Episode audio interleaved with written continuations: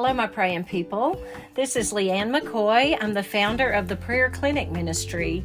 And I want to remind you that the Prayer Clinic is a plug and play prayer ministry that will mobilize your church to pray. So many churches know that prayer is the single most significant thing we can be doing in order to um, experience the power of God working in and through our people. But very few of us know how to get our people praying. The prayer clinic ministry will get your people praying. We will um, show you and how easy it is to uh, teach your people to pray, to recruit your prayer team, to share the burden of prayer with um, many, many uh, members and leaders in your congregation, and to begin to track your prayers so that you can celebrate the fact that God hears and answers us when we pray. To learn more about the Prayer Clinic Ministry, go to www.prayerclinic.com and um, I hope that you will just get your church praying with the prayer clinic. so there you have it. I, I am Leighann, and that was my quick little infomercial about the prayer clinic ministry. I am passionate about getting our churches to pray because when we pray, God works. We, our slogan at Thompson Station Church, where the prayer clinic um, was birthed, is that when we work, we work. But when we pray, God works. He moves mountains that can't be moved in any other way. He breaks strongholds that hold us captive without Him. He does. Uh, he does everything that brings glory to His name when we pray, and it is not that hard to get your people praying. Um, I'm here tonight, today, tonight, whenever it is that you're listening to this, to talk to you um, specifically about praying through pain. Um, I've got several situations that are happening in our lives. And of course, as members of a prayer clinic ministry team, we are constantly praying with people through their pain. Many times we find ourselves praying through our own pain. And so I thought it might be good to approach the subject of praying through pain. And so that's what we're going to talk about in this particular podcast. I want you to know that I have a blog post on my um, website, both uh, Leighann. Oh, not both. This particular blog post is on my website, leighannmccoy.com. And I spell my name L E I G H A N N M C C O Y.com. And um, you can check this blog out and see. Actually, it's kind of almost like a transcript of what I'm going to share with you. So, uh, anyway, that's what we're going to talk about in just a minute.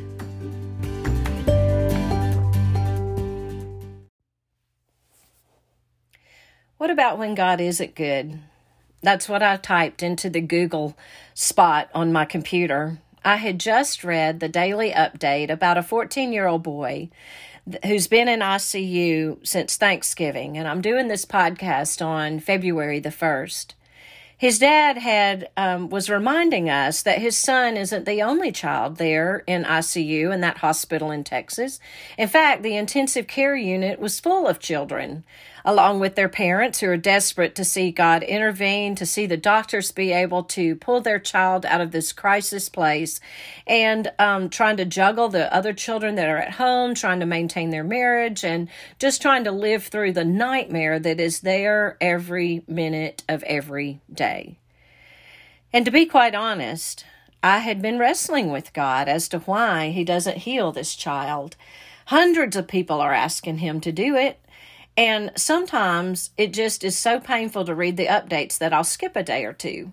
But I was reminded that his parents never get to skip a day. They hang in there because it's their son and he's their boy and they're not going to give up on him.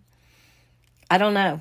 I don't know why why God doesn't just speak. Why doesn't Jesus just show up and say to this dad, "What do you mean if I can? Anything is possible if a if you believe you know that comes out of mark 23 when the disciples were trying to cast the demons out of the boy whose father brought him to them. You remember Jesus and a couple of his disciples were away from the group. In fact, they had just been up on top of the mountain, uh, that Mount of Transfiguration, where they got to see Jesus in all of his glory. Can you imagine what that would have been like? But anyway, Jesus and they all came down from the mountain and they find his disciples um, in a, a pickle because this father had brought his son to them looking for them to be able to do what he totally believed or, or thought or hoped that Jesus could do. And his disciples failed him. They were not able to cast this demon out of the boy. And the father explained to Jesus that the demon would take his son and he would throw him into the fires and he would um, basically was trying to kill the boy. And um, Jesus was trying to figure out what was going on, and his disciples were frustrated. The religious leaders were there making matters worse. And Jesus confronted the dad himself. And he said, was basically saying, What can I do for you? And the father says, If you can do anything, please help my son. And that was when Jesus said, If I can, anything is possible if a person believes. I can't help but think about that when I think about this ongoing, exhausting, and persevering and enduring um, ordeal that um, this mom and this dad are having with their son, their 14 year old son in Texas. And um, as I was thinking about that and Googling, what about when God isn't good? I thought, well, what about the boy next to this boy? And why doesn't God just show up today, in fact, and whisper the words and just clear out intensive the intensive care unit in that Texas hospital? And then come to think of it, well, why won't he just go into all the hospitals in all the world and destroy pain and suffering? If I knew the names of every child suffering and I were invested in their stories, I would want God to fix it for them too. Wouldn't you? And then why would we stop with just the children? I mean, why not all the people who are stuck in ICU, suspended between life and death, and their loved ones who are desperate for healing? Why doesn't God just heal all of them? I know He's able. Why doesn't He do something? My insecurity, which could be considered, well, not could be. You know what insecurity is? Insecurity is pride turned inward. Insecurity is thinking not too little of myself, but too much about myself and too little of God. Anyway, my insecurity might would respond to this kind of difficulty in praying by by saying, "Lord, what am I doing wrong?" Is there something wrong with how I'm praying? Now, my arrogance, which is also pride, arrogance is pride turned outward. My arrogance might demand God to give me an account. Well, if there's nothing wrong with me, and if I'm aligning with your word, and if your word says that when we ask, and especially where two or more of us are gathered, we can ask anything in your name, and you will give it to us, then there must be something wrong with you. And maybe I wouldn't be quite that bold, but I could say, Is there something wrong with you? Or I could Google, what about when God isn't good? Oh, my praying friends. Do you see how our natural sympathy, linked with our faith in a good, good Father, and exercised in mustard seed, mountain moving prayer, might set us up on this precarious path? We've got to be careful not to let the circumstances and prayer requests and burdens that we are trusted to bear, we've got to be careful not to let them become gateways that lure us away from the reality of God's goodness and the way that He demonstrates it in the world today. When we pray through pain and suffering, we would do well to understand God's perspective so that we can appeal to Him in a way that aligns with His character.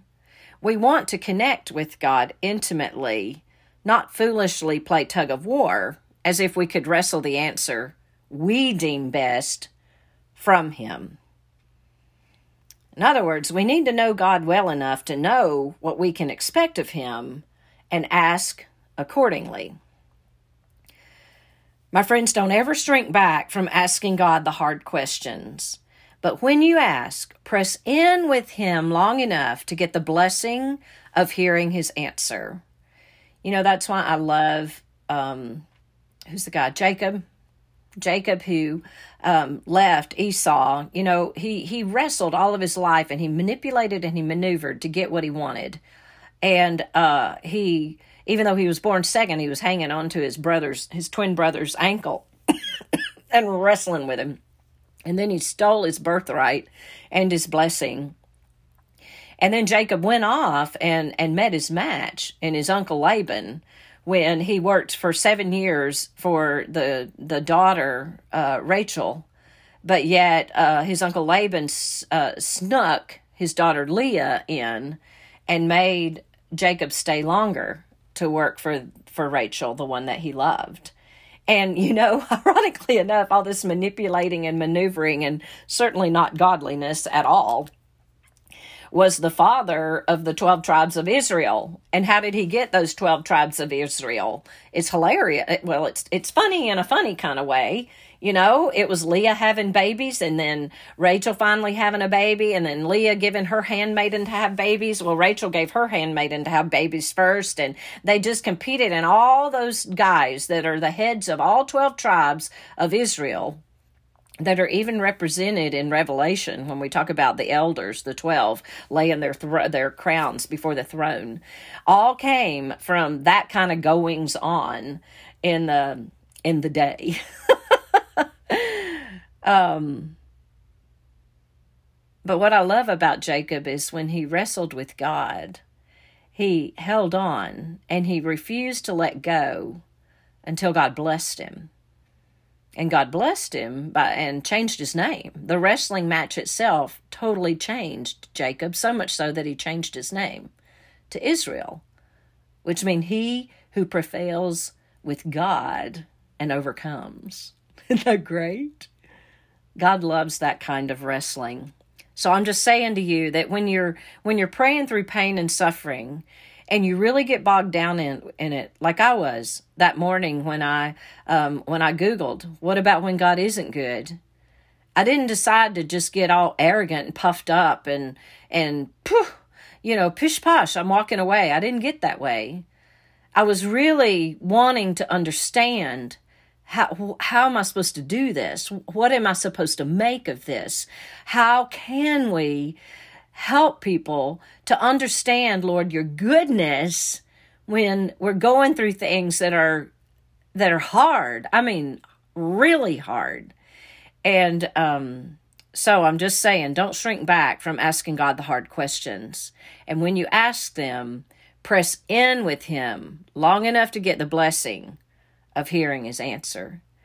And uh, that's what I was doing when I was writing the content of what I'm sharing with you right now in this podcast. The question, what about when God isn't good? It came right out of the messy, miserable mire of one ICU room in one Texas hospital where I found myself just because I am friends with the aunt and the uncle of this child. C.S. Lewis tackled this subject and did a very good job of it in his book, The Problem of Pain. In fact, I recommend that if you're dealing with pain and suffering, and, and you either are now, or you have, or you will, so um, get this book if this is something that is interesting to you and you'd like to dive in a little deeper. Now, don't read it while anybody's talking to you or while you're trying to multitask or you won't understand it because C.S. Lewis requires your undivided attention. but his basic premise in his book is this if God were to remove all pain and suffering, he would be forced to pull it up by its root. And the root of pain and suffering is are you ready for this? The root of pain and suffering is our free will. That's basically what C.S. Lewis is saying. Now, he doesn't say it in exactly those words, but as independent, free to choose, intelligent, image bearing children of God, we have been blessed with an inalienable right to live independent of God, of the God who created us, the one who loves us. And with that independence comes inevitable results, the most unpleasant of which is pain and suffering. You see, God is not going to undo what His love compelled Him to do when He created us in the beginning. God is not going to abuse His power by diminishing our independence, even if it means alleviating our pain and suffering in the here and now. Now, that doesn't mean that God doesn't care, nor does it minimize his goodness, because you remember, God is good all the time. Remember when the preachers used to have us do, do that? They would have us repeat it out loud with them all the time. God is good. And because God is good, and because God cares, He isn't going to sit on His mercy seat and turn a deaf ear to our prayers or a blind eye to our suffering. Throughout Scripture, you can find evidence of God grieving over the results and consequences of our independence. It begins as early as Genesis 4 when God confronts Cain out in the field and he tries to intervene and save Cain along with Abel and Adam and Eve from the pain of what God knows is the fruit that is produced from indignant jealousy. Course, we know that Cain chose to ignore God's warning. He chose to do things his own way, and wham! From the root of free will came the fruit of pain and suffering. And the first funeral in the Bible was that of a mom and a dad burying their child. I can't think of any kind of pain that is greater than that. I, I, I know there are pains that are greater than that, but but you'd have to agree with me. That's one of the of the greatest, especially if you are a mom or a dad who's had to bury your child. Then jump just a few chapters over. I mean, it was only in Genesis chapter 6 when the consequences of our independence grieved God to the point that he decided or that he chose to create a reset on the human race. This God who intervenes in the affairs of mankind continues to do so throughout the Old Testament, but not randomly. Every time God inserts himself in the affairs of man, he geniusly albeit subtly, reveals his answer to the pain and suffering produced from the free will that he allows. God's genius solution was his ultimate plan to reconnect our independent souls to his love forever through the offer of salvation. All in all, God delivered 300 prophecies about Jesus in the Old Testament, and every single one of them was fulfilled in the Gospels. God wanted us to know that He already had the ultimate answer to pain and suffering that resulted from free will before the serpent ever slithered up to Eve in the garden in Genesis chapter 3. God's answer to pain and suffering is Jesus. John chapter 1 put it best. In the beginning was the Word, and the Word was with God, and the Word was God. He was with God in the beginning. Through him all things were made. Without him nothing was made that has been made. In him was life, and that life was the light of all mankind. The light shines in the darkness, and the darkness has not overcome it. The true light that gives light to everyone was coming into this world. He was in the world, and though the world was made through him, the world did not recognize him. He came to that which was his own, but his own did not receive him. Yet to all who did receive him, to those who believed in his name, he gave the right to become children of God. Children born not of natural descent, nor of human decision or a husband's will, but born of God. The Word became flesh and made his dwelling among us. We have seen his glory, the glory of the one and only Son who came from the Father, full of grace and truth. On my first trip to Israel, I had the opportunity to go into the Church of the Nativity in Bethlehem, a portion of the trip that we rarely get to take anymore because of the tension between the Palestinians and the Jews. But on that first trip, way back in, in the December of 1995, I was able to go to the Church of the Nativity where you have to bend down in order to go through the door so that you're entering into the, the holy, sacred space of God um, uh, in a humbled attitude. And then when you go into it, it's a Greek Orthodox church, has a lot of incense and strange, you know, things hanging that create the light you take turns, but you go down, down, down into the basement of the church that is built over what is traditionally the site where Mary actually gave birth to Jesus. And on the floor in the basement of that church, there's a gold medallion that marks the actual spot. Now, you have to get past the fact that really, like, how do y'all know this was the exact spot that she gave birth? But you also realize that if it was not here, it was near and it is definitely a holy uh, experience to be in that close proximity to that reality of the moment in time when the Word who was with God, the Word who was God, who was with God in the beginning, who through him all things were made, and without him nothing was made that has been made. In him was life, and that life was the light of all mankind. And that light came into this world in the same way any of us come into this world, because he was both fully divine and fully human and in that place, Mary gave birth to Jesus, and we beheld his glory, the glory of the one and only Son of God, full of grace and truth. I praise God that we live and intercede on this side of the death and resurrection of Jesus Christ. God made the way for us to reconnect with Him while exercising our free will. God made the way for us to reconnect with Him while exercising our own free will, as we get to choose whether or not to yield ourselves and humbly receive His gracious gift, extravagant gift of salvation that cost Him the very life of His beloved Son. So, so how then ought we pray through pain and suffering. When we long for relief from the pain of this world and we intercede for others because we care about their suffering, let's pray deeper than, Lord, make it stop. Consider praying like this Lord, show me more of you. Oh God, show this child's parents more of you.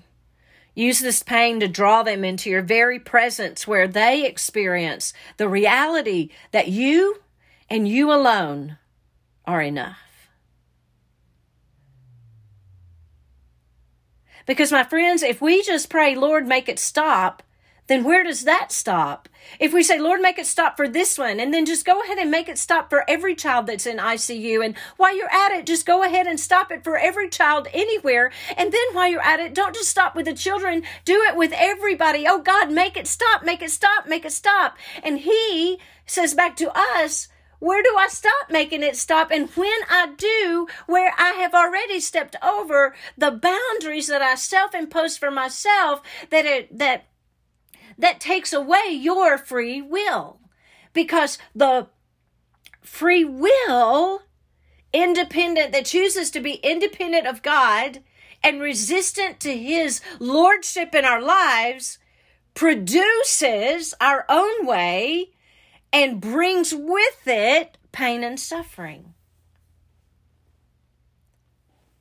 So maybe we ought to also pray like this Oh God, have mercy on this family. Of course, I'm asking that you miraculously heal this child and end this ordeal. In the meantime, allow them to drink deeply from your love while they are depending on you for their strength and their hope and their encouragement and their endurance. And you're just getting started as you pray. Now expand the circle And oh Lord, let the hope that they find in you overflow on the other parents who are suffering in ICU. Let their suffering be used to lead moms and dads to salvation in Jesus. Thank you that through them, Jesus, you are there in ICU, weeping and having compassion and encouraging and loving. Thank you, Father, for trusting this family with this trial. Thank you for the way you are weaving this pain in the very fabric of their other children's spirits. Thank you that their children will have an understanding of your love that goes deeper than the mere expectation that their lives ought to be without pain. Thank you that they're getting to know a God who is not only with them in the hard stuff, but one who is using that pain to shape them into the image of Jesus, giving them the mind of Christ and settling their eyes on the world that is more real and more permanent and more precious than this broken one. Oh God, you are so much more than the one who makes the pain go away. Thank you, Father, for the beautiful expression of humility in this precious 14 year old boy who smiles in the midst of it all, and that in that smile, his mom and dad and siblings and extended family and all of us who are interceding on his behalf, we are all reminded that even in the storm, that if it is well in his soul, it can be well in ours too. Oh God, let us have humility and peace like that, no matter what pain and suffering come our way. And my friends, don't stop praying until you ask God to give them what they really need. Lord, give them all courage and show us how we can partner with you in the best miracle of all by sharing their burdens with them in prayer and expressing your love for them through tangible expressions of your tenderness and compassion with acts of kindness. You see, C.S. Lewis, in his book, The Problem of Pain, said this When pain is to be borne, a little courage helps more than much knowledge, a little human sympathy more than much courage, and the least tincture of the love of God more than all. So, my friends, do you want to know what this dad did before he closed out that day's update? This little boy, who's been in ICU since before Thanksgiving, struggling with a very rare sickness that causes severe seizures, his dad reminded those of us praying for his son that the medical professionals are working extra hard under extreme circumstances to keep hope alive for the parents and children who are in that place. And his dad urged us to join him in thanking God for them. Whew. That's humbling. Thank you, Lord, for beautiful sufferers like these who both challenge and encourage us. Be glorified in this. Amen.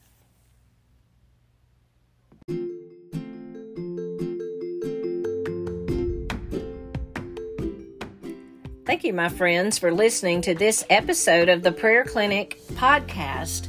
Today we were talking about praying through pain and suffering. We might camp out in the subject for just a little bit, and we were praying for a little boy named Isaiah, that 14 year old child who's in a hospital in Fort Worth, Texas.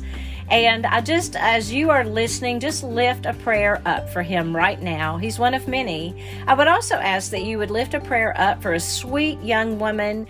Her name is Abigail, and she had um, has a heart uh, defect that started prior to her ever being born has just blossomed into this gorgeous young woman, has had very minimal health issues, but is right now facing some pretty serious um, procedures that need to be done to continue to correct uh, that heart defect from the beginning. So when you pray, uh, pray for Isaiah and pray for Abigail. And I could go on and on and on because a part of our prayer clinic ministry is to pray over many, many issues dealing with health.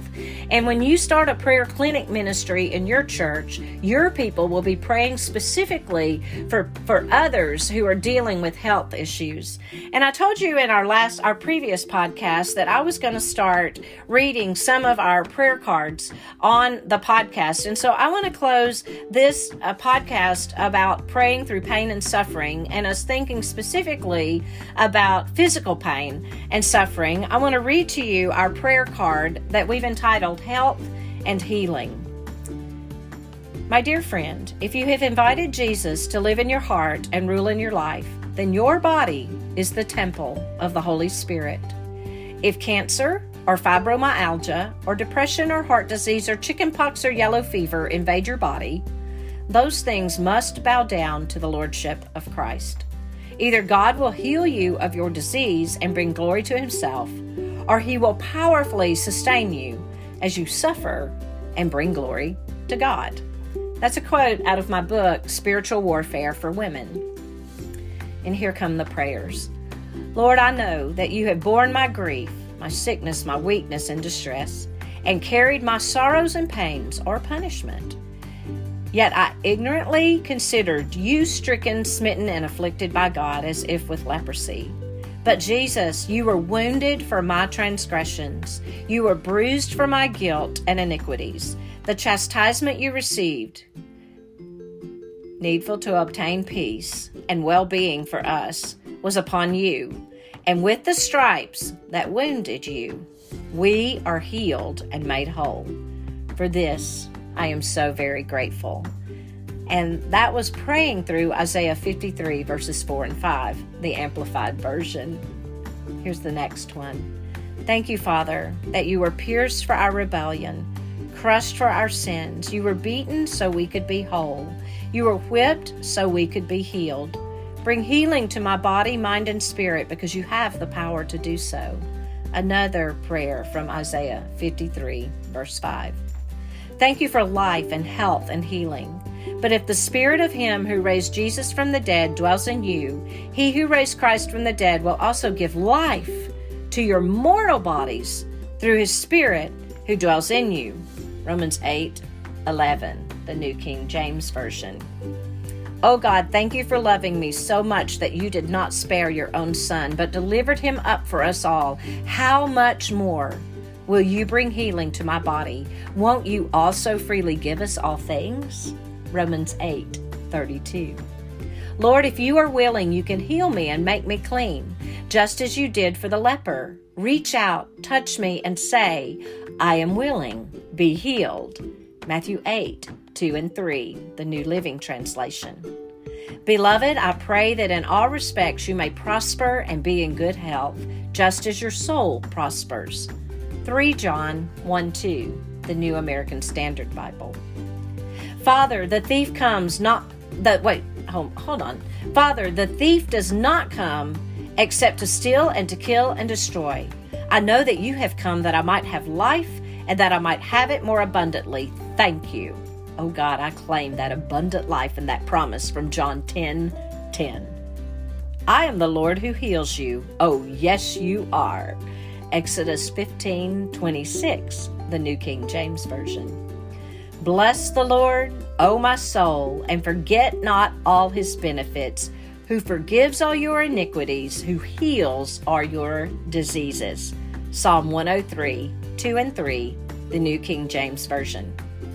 My son, give attention to my words, incline your ears to my sayings. Do not let them depart from your eyes. Keep them in the midst of your heart, for they are life to those who find them, and health to all their flesh. Proverbs 4 20 through 22, the New King James Version. Lord, you have said to me, You have seen well, for I, the Lord, am watching over my word to perform it. Jeremiah 1 12, the New American Standard Bible. I believe you will fulfill every promise you've given to me regarding my health. That was our health and healing scripture prayer card. It's one of 11 scripture prayer cards that we use in the Prayer Clinic Ministry. It's a part of the Prayer Clinic Ministry Starter Kit where you get a set of all 11 scripture prayer cards as well as everything else you need to start a successful, vibrant, dynamic, powerful prayer clinic ministry in your church. My friends, you can order just this card on um, the store that is located on my prayerclinic.com website. You can order a whole set of the scripture prayer cards that come in the Prayer Clinic Ministry Kit, but I want to encourage you most of all to get the entire starter kit and let me help you get a prayer clinic ministry started in your church. Keep on praying, my praying people, and let's be bold and let's be agreeable and aligned with the mind of Christ and the heart of God when we pray through pain and suffering.